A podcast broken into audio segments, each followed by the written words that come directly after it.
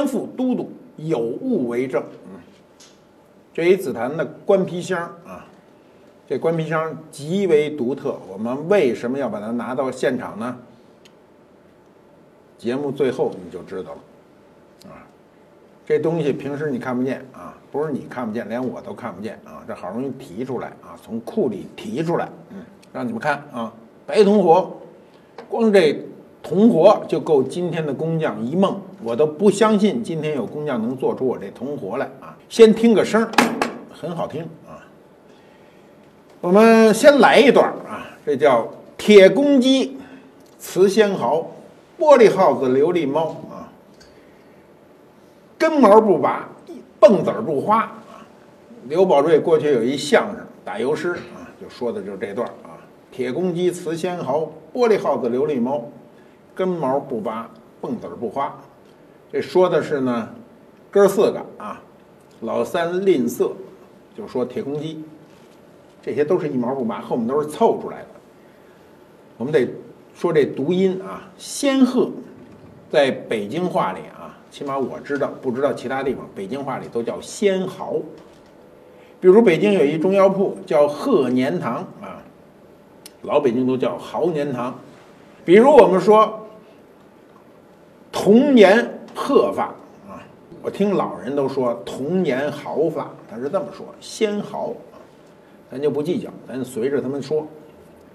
铁公鸡啊，我们今天说这人一毛不拔，铁公鸡吝啬啊，都叫铁公鸡。铁公鸡这词儿从哪儿来的呢？最初从哪儿来的我也不知道，但咱能查到的就是清代有一个大文人叫袁枚啊，他写过。有一本书叫《子不语》，里头写过铁公鸡。山东济南有一富翁啊，姓谦吝，就是特别的吝啬，绰号铁公鸡，就是别人说他一毛不拔也。他怎么叫一毛不拔？我告诉你，咱得有事例说明这事儿啊。那时候这这富翁还要纳妾，纳妾呢就有的是人帮忙啊。过去富人一纳妾，有的是人媒婆干什么都冲上来要挣钱帮忙，人开出条件。就八个字儿啊，这八个字儿叫价欲至廉啊，貌欲至美，就是说价钱得特别便宜，至廉就是走到头，便宜到头。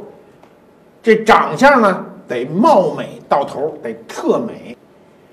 我告诉你啊，这富翁甭管他有多少钱啊，他要上《非诚勿扰》。当场把这条件一开出，二十四个灯，甭说二十四个灯，二百四十个灯，当场也就灭了。结果嘿，有人应这事儿啊，应应这事儿，这个，你说这媒人要挣钱，说这事儿简单，我给你找这人去。没多久，这媒人就领了一女的，这条件比你还狂。这女的说：“你不是驾驭智廉吗？要便宜到死吗？”这女的说：“我干脆不要钱，我不要钱。”这就便宜了吧？零了，归零了，没法比较了。我只有一个条件，叫我取衣食啊充足而已，就是您能让我吃饱穿暖就行。哎，条件简单。这富翁就特高兴，说：“哎呦，感谢媒人呐，给了钱走了啊。”就是没想到半年以后，这富翁呢家里就被人掏空了。谁掏空了呢？就是这女的，这女子她纳纳的这妾。这女子最初啊是他一房客，他都不记得了，因为估计这富翁房子多啊。这富翁呢就嫌他们多费。什么叫多费？这房钱是死的呀。说这人啊，比如我们今天啊把房子租给人家，说这人水费太多，电费太多，就希望就嫌他花钱花的多，就希望他走。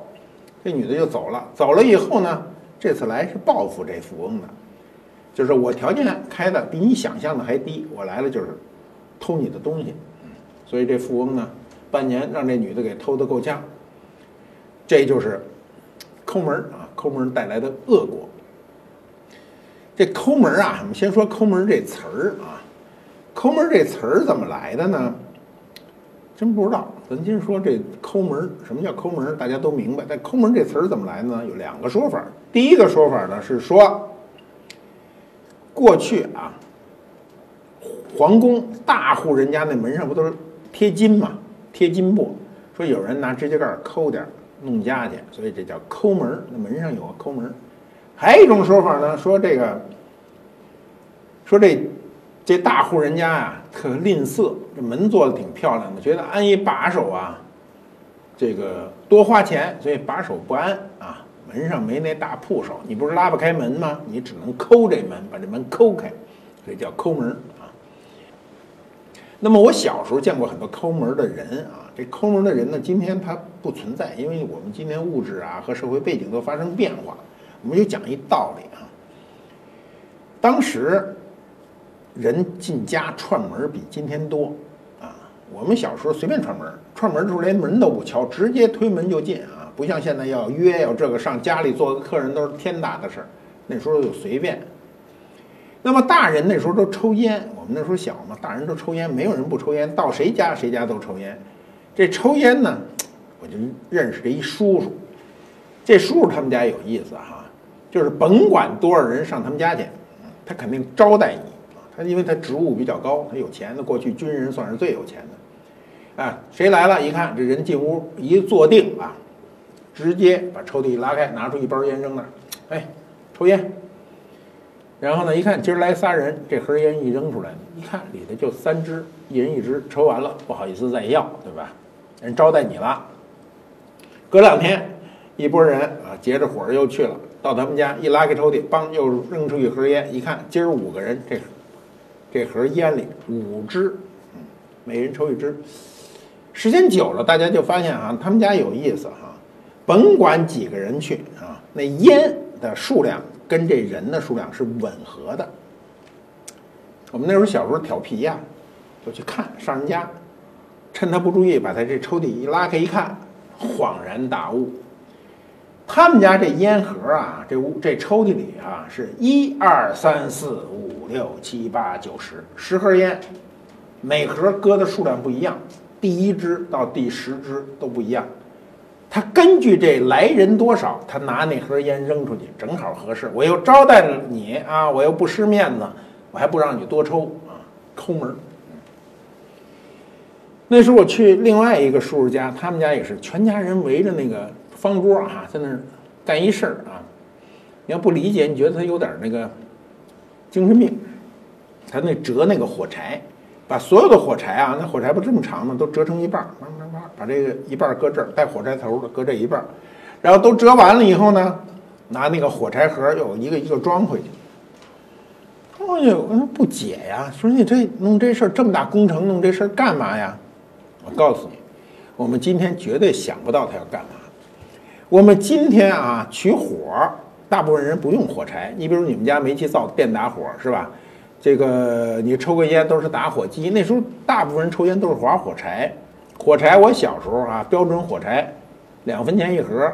但这火柴啊是紧俏物资，过去啊每户凭本儿凭人头去买。他有人不够使，有人烟抽的凶啊，他这个火柴不够用的。我那时候在军队大院里，军队大院有军人服务社，军人服务社里的火柴随便买，所以很多外地的家里有亲戚的干什么就求之求啊，就说您那儿火柴要是好买呢，帮我买点给寄过来。那时候邮局还跟现在不一样，现在好像危险物资什么都不能寄是吧？那时候那也不管得松，他是为了寄火柴的时候哈，减轻分量。啊，所以把这火柴都撅一半。所以寄火柴的时候，哎，我们过去寄包裹是先上秤的啊，就每半斤一个单位。如果你正好寄半斤，就按半斤收钱；如果你寄一斤，就按一斤收钱；如果你寄了一斤一两，他按一斤半收钱。所以呢，他把这个减重，减完重以后事先腰秤，可丁可卯的，一点亏都不能吃的，把这火柴寄出去。我就老想啊，过去因为小时候啊，手不像现在。现在人岁数大了，也技术也好。过去划那火柴的时候，都捏着这头，划那头老怕烧着呀。因为你捏的越长，你划出去的时候越容易折断嘛。短了以后容易烧手，因为火柴头那燃烧的那一瞬间，呼的一下很容易烧手。我就想，这火柴都折成这么短，这这抽根烟多大的痛苦啊！哎，人家就为省这钱啊，不惜劳动。过去请客啊，那过去请客吃饭是很少的事儿啊。我我我起码我觉得我二十多岁以前的时候。没有上餐馆有人请客吃饭，小时候几个朋友有过啊。过去家庭里都是，哎，两家不错，请你到家里来吃顿饭，也就多烧一条鱼。上人家呢，每个人串门啊，今天不兴这个。过去串门第一件事往那一坐，人家里都拿出一点小吃的来，干果啊、瓜子、花生啊、糖果啊，好一点的身份高的人拿点点心啊让你吃，这显得招待人。所以去人家，人家拿一，我爹啊跟我说。去这个同事家，同事拿出一盒糖来说啊，吃糖吃糖吃糖，说我这糖除我儿子吃没人吃，先给你一句，这一屋子人呐，都撇着那糖不吃。人说怎么不吃啊？说你听他那话啊，除我儿子吃没人吃，谁敢吃？吃都是他儿子，拿话堵你啊，为了节省。你比如抠门啊，抠门这事儿啊，还真不在于这人穷和富啊。你比如我认识一人啊。就嘴上大方，抠门的人，有的人嘴上特别大方，一见我就说：“哎呦，什么时候请你吃顿饭呀？”我说：“我这开餐馆的，你餐馆在哪儿呢？在英国开一大餐馆，说到英国来找我啊。”我到英国去他那餐馆吃，没少吃饭，就一回都没撞见他。然后我就说：“哎，我说他还想请我吃饭呢。”人说：“哎呀，你不懂，他有一规矩哈，每天晚饭六点到十点这时间呢，他就把手机关了，你不关你打他也不接。”为什么呢？他就防止你们这种人出现啊！你比如你来这儿吃顿饭，你给打一电话说啊，说我到了，你们请我吃饭了，你把单买了吧？那不好意思，他就为了防止啊，避免破费，他就这个时间段不接电话，尤其生日电话不接。所以我去了那么多次，一回都没请着他吃的饭。但愿我下回去的时候，他请我吃顿饭。但是他如果请我吃饭啊，我要准确的知道他要给我买这单的话，我一定点他最贵的菜，让他难受一回啊。希望他没看到这节目。抠门是有原因的，我刚才讲的这些事儿啊，就是历史上的事儿，因为有历史成因，有特定的时代背景。那时候是因为全社会啊都比较贫困啊，所以抠门情有可原啊。但现在很多抠门呢。我认为是有的人是个性格缺陷，对不对？你比如啊，这个我们在网上看到很多段子啊，这段子呢就讲各自讲各自家里的人怎么抠啊，因为这段子它匿名嘛。比如这段子里就说啊，说这外婆买了大捆的菜，烂了也没吃完，一家子人跟着老吃烂菜，买来的新鲜的菜呢舍不得吃，先吃那烂的，因为烂的没吃完呢，烂的你要吃新鲜的，那烂的不就是彻底没了吗？结果等新鲜的也成烂的了，所以这一家子天天的吃这烂菜。那么你说他这么节省吧，但是他在那电视里被人家忽悠着去买，花大量的钱去买保健品，这种人呢，就是不知道这个孰轻孰重，本末倒置。你比如啊，有人说这么一段子，说他亲爹啊，说他这亲爹呢，冲厕所一定是要用用过的水。用过的水，除了洗米水，就是洗衣服的水哈。有一天呢，他去上厕所，忽然发现他爸呢大便啊没冲，然后混火冒三丈。你说你想上厕所，你一掀开一看，这实在是不雅，就追他爸去了，说你干嘛不冲啊？他爸说：“我这正洗衣服呢，我得用这个洗衣服的水赶紧冲他去，舍不得，这得抠啊抠门。”那有人说你爸这不都不算什么。说你爸这个，说我爸这节约这厕所水比你厉害，啊，您这好在还用圣水冲啊，我爸不冲。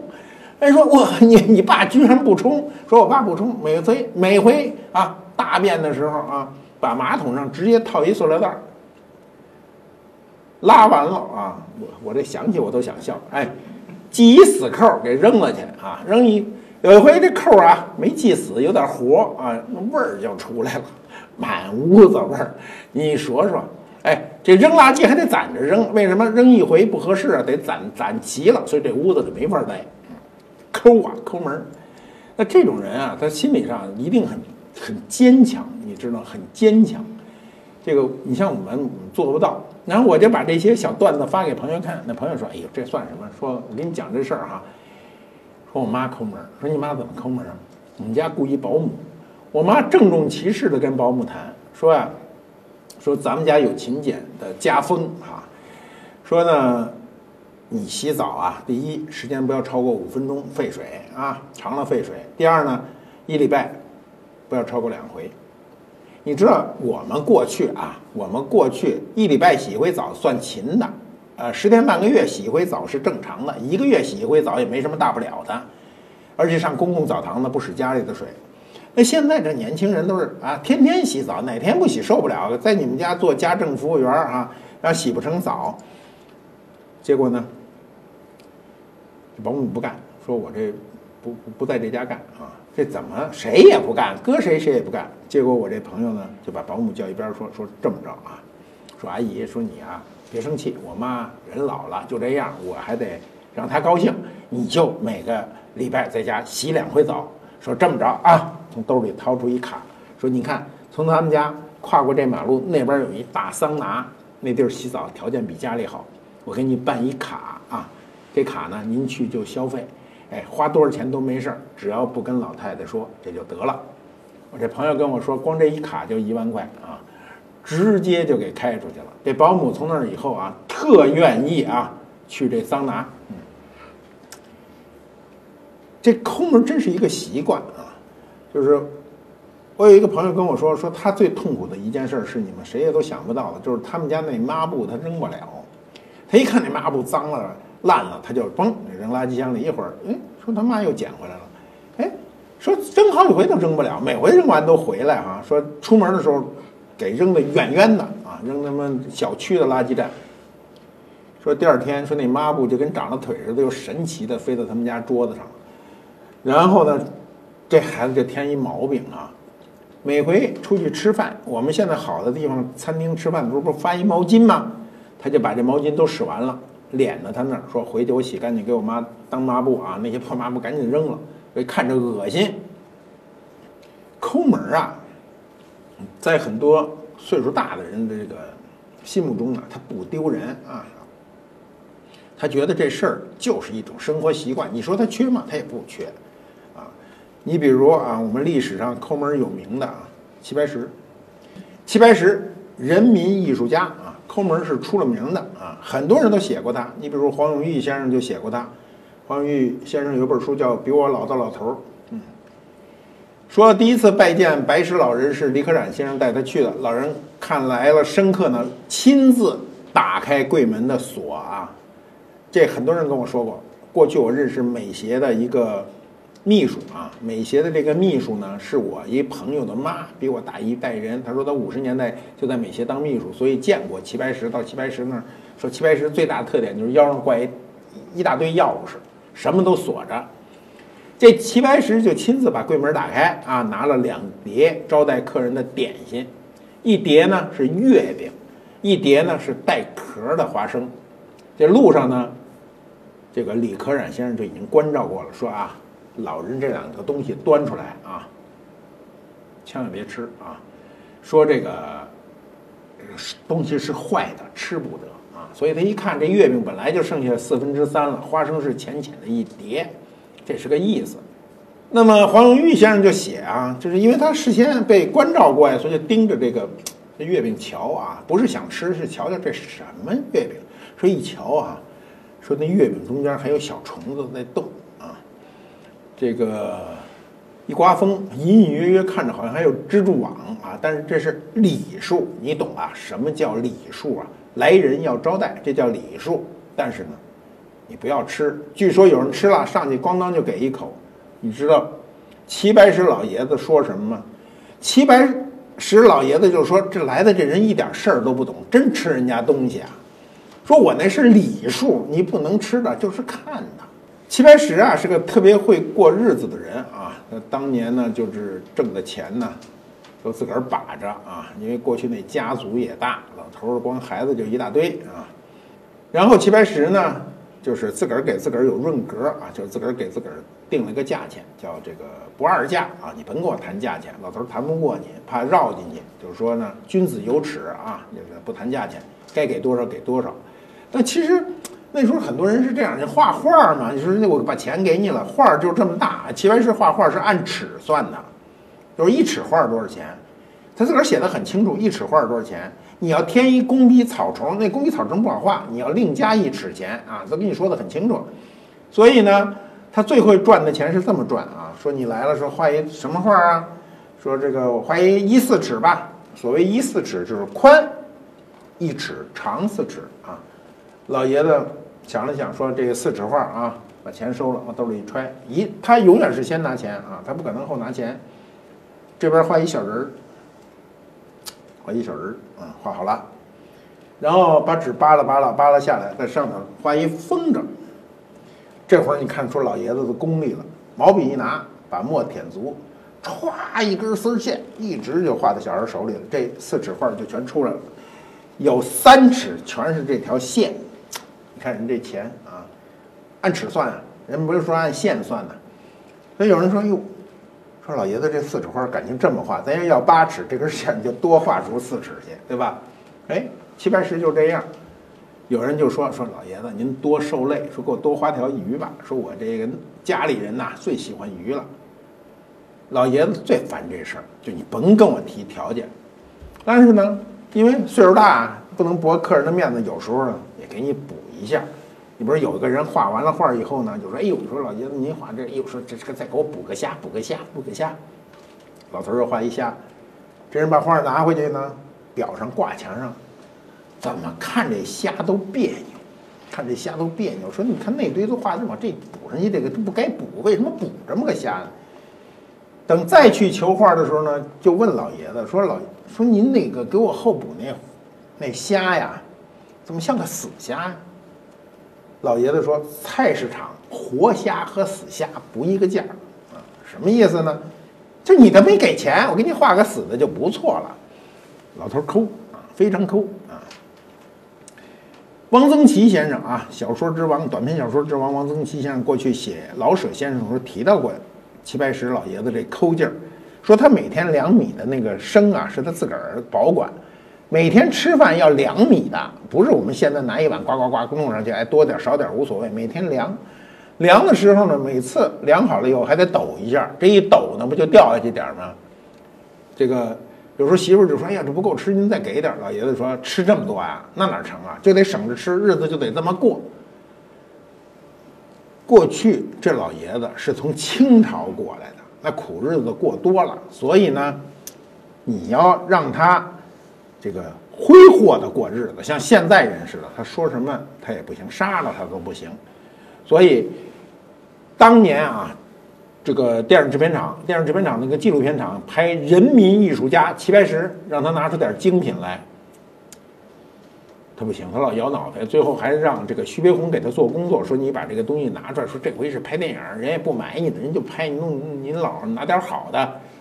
这老头儿啊，齐老头儿是木匠出身，他自个儿给这画台里做了一个暗格、小抽屉什么的，都藏东西。那时候特别喜欢藏东西，最后从那里头抽出来，打开那画，哎呦，说这老爷子毕生画的好画，一张都没卖，自个儿藏着呢。那么齐白石的这个抠啊，有名啊，非常有名啊。他一生中呢，就是伴随着他这种抠门儿，这种抠门儿呢，现在也成为文人的一种美谈。你不要以为这是一个。一个毛病，哎，对他来说，老爷子就是一美谈。这老爷子活了九十七岁，在那个年月里，那就是天寿啊，活的时间巨长，所以不好好、不仔细的过日子，晚年要受穷，那痛苦太大了。你比如跟比他晚一个时代的人啊，有一个大藏家叫王继谦，王继谦在这个收藏界非常有名，早年去的美国，在。大约二十年前的时候呢，他卖过一张画，叫《西岸图》，卖给了美国大都会博物馆。当时呢，五百万美金。我们今天听五百万美金呢，也就三千多万，好像在艺术品市场呢不算什么太大的价钱。可是，在二十多年前的时候呢，这张画是创了中国艺术品的世界纪录啊！那个年月的世界纪录并不是拍卖行创造的，而是王继谦把自己的一张画《西岸图》卖给美国大都会博物馆。二十多年前，我就跟他在美国也聊过天儿，在香港也聊过天儿，是吧？在香港，老爷子拉着我，嗯，非要去吃顿饭。好，我这个好，觉得还行，很隆重一事儿哈。老爷子吃汉堡包啊，抠着的。我现在还保留着跟王继谦先生当年的照片儿，自个儿看我自个儿那时候真的很年轻。王继谦先生已经作古了，我们现在说他这事儿啊。只是当他回忆他啊人生的一个乐趣而已。他当年卖完《西岸图》以后呢，他就岁数比较大了嘛，他就回北京。回北京呢，他就散出一风去，就说我老了吧，在北京买个房子，以后住在北京也不错。啊，好家伙，就所有人听到他这消息就散出去替他找房子。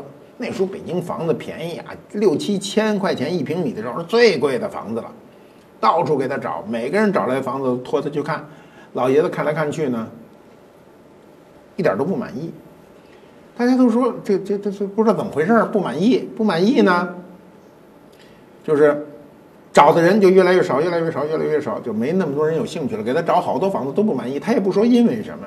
最后终于有一个人给他找了一个二居室，七十平米啊，很便宜。老头一看满意了，哦，所有人才明白过来，感情这老头啊是嫌贵。啊，嫌这房子贵，那时候老头要买了房子，甭管买什么，今天啊都不可想象的价钱。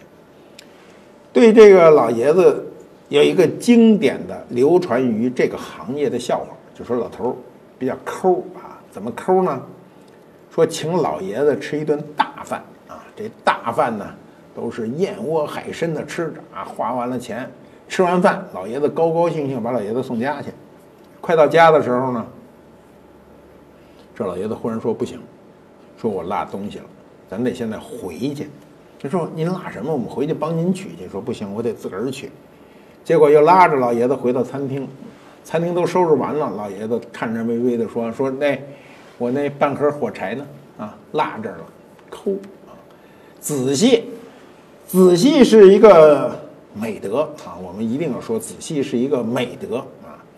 过去我们对。这种抠门的人的褒贬呢，就说这人呢仔细啊，日子过得仔细。很多人呢，生活中就是省钱嘛。有个人在网上说，说我这婆婆也是这种仔细啊，为了省两块钱呢，到乡下呢去啊，不去坐车，去骑车，结果半路上摔了一下，把这个肩膀摔坏了，把那骨头卡在里头了。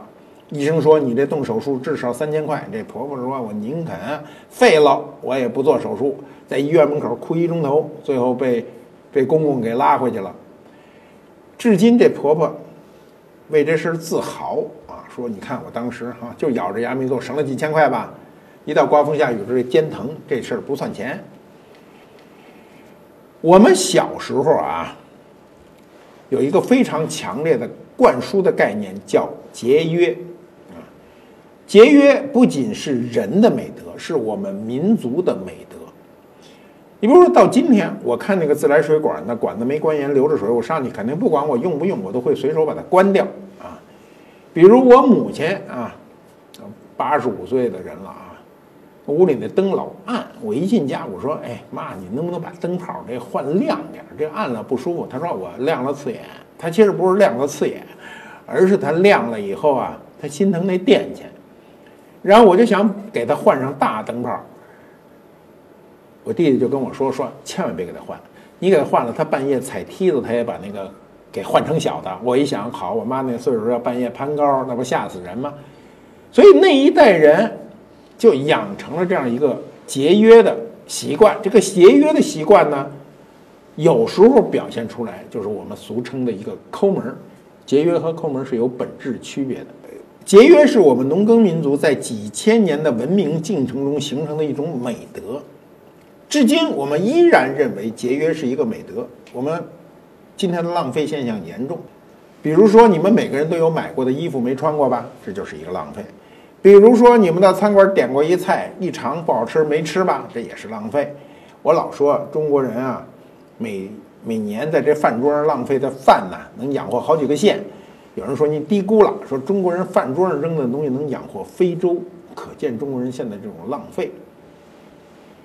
我们的物质啊，今天非常丰富，无论丰富到什么程度，我们都没有权利这个挥霍，没有权利浪费。所以从这个角度上讲，抠门是一个好事儿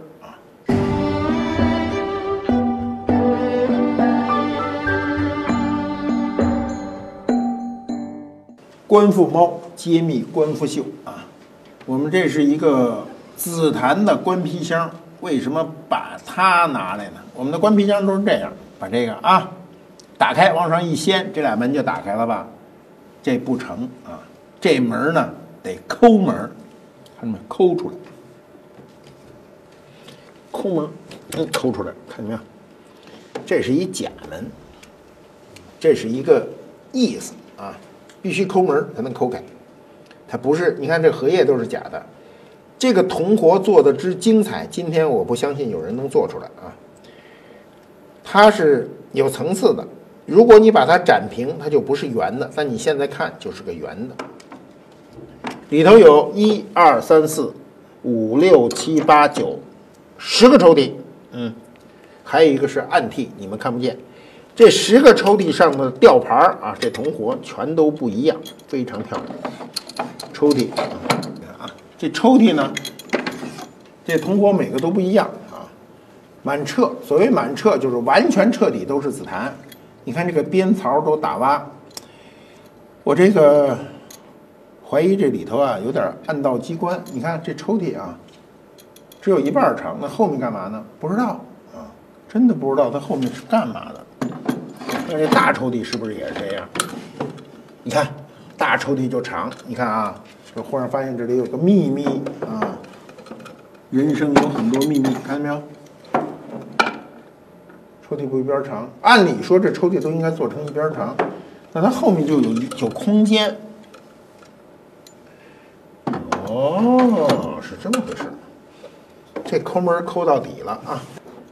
哦，它后面有一点空间啊，我都没原来也没注意过，它就是空的。后面能给老爷藏点东西，这底下抽屉都比较大。嗯，它那个上面抽屉小，这几个抽屉特别短，看到没有？都短，看到没有？那它后面就留有一个空间，空间估计是过去主人藏东西的啊。你看这几个肯定都小，就这四个短，看到没有？这四个抽屉都短，看到没有？嗯，都短。这种短抽屉后面的空间，可能它要藏点东西。这都不用说，都短。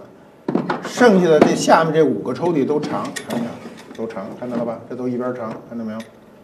有意思吧？古人贼着呢啊！这东西最神奇的不是你现在看的前面啊正面，而是背面。看啊，把这抠门再抠回去啊，抠回去。好，关关，再看一下后面。这后面啊。这个钮啊是后安的啊，当年这东西乾隆年间呢，二百多年前并没这个，这是后人一看这种圆钮就很民国，那后来人为了打开它，看到没有？这东西是可以抠开的，抠开以后呢，这里头有个铁架子，铁架子，有意思有意思吧？临帖的，这个帖，哎，名帖的。这有一个盒这盒干嘛的？很长，在这里最长的一个盒跟这个等长，这里过去是搁毛笔的，毛笔的。这个是清代乾隆年间的一个文人的文具箱，俗称官皮箱。官皮箱我们看到都是上起盖的啊，上面开盖把门打开。这个呢是个假门啊，是个抠门啊。这抠门呢，就应了我们今天的这个主题。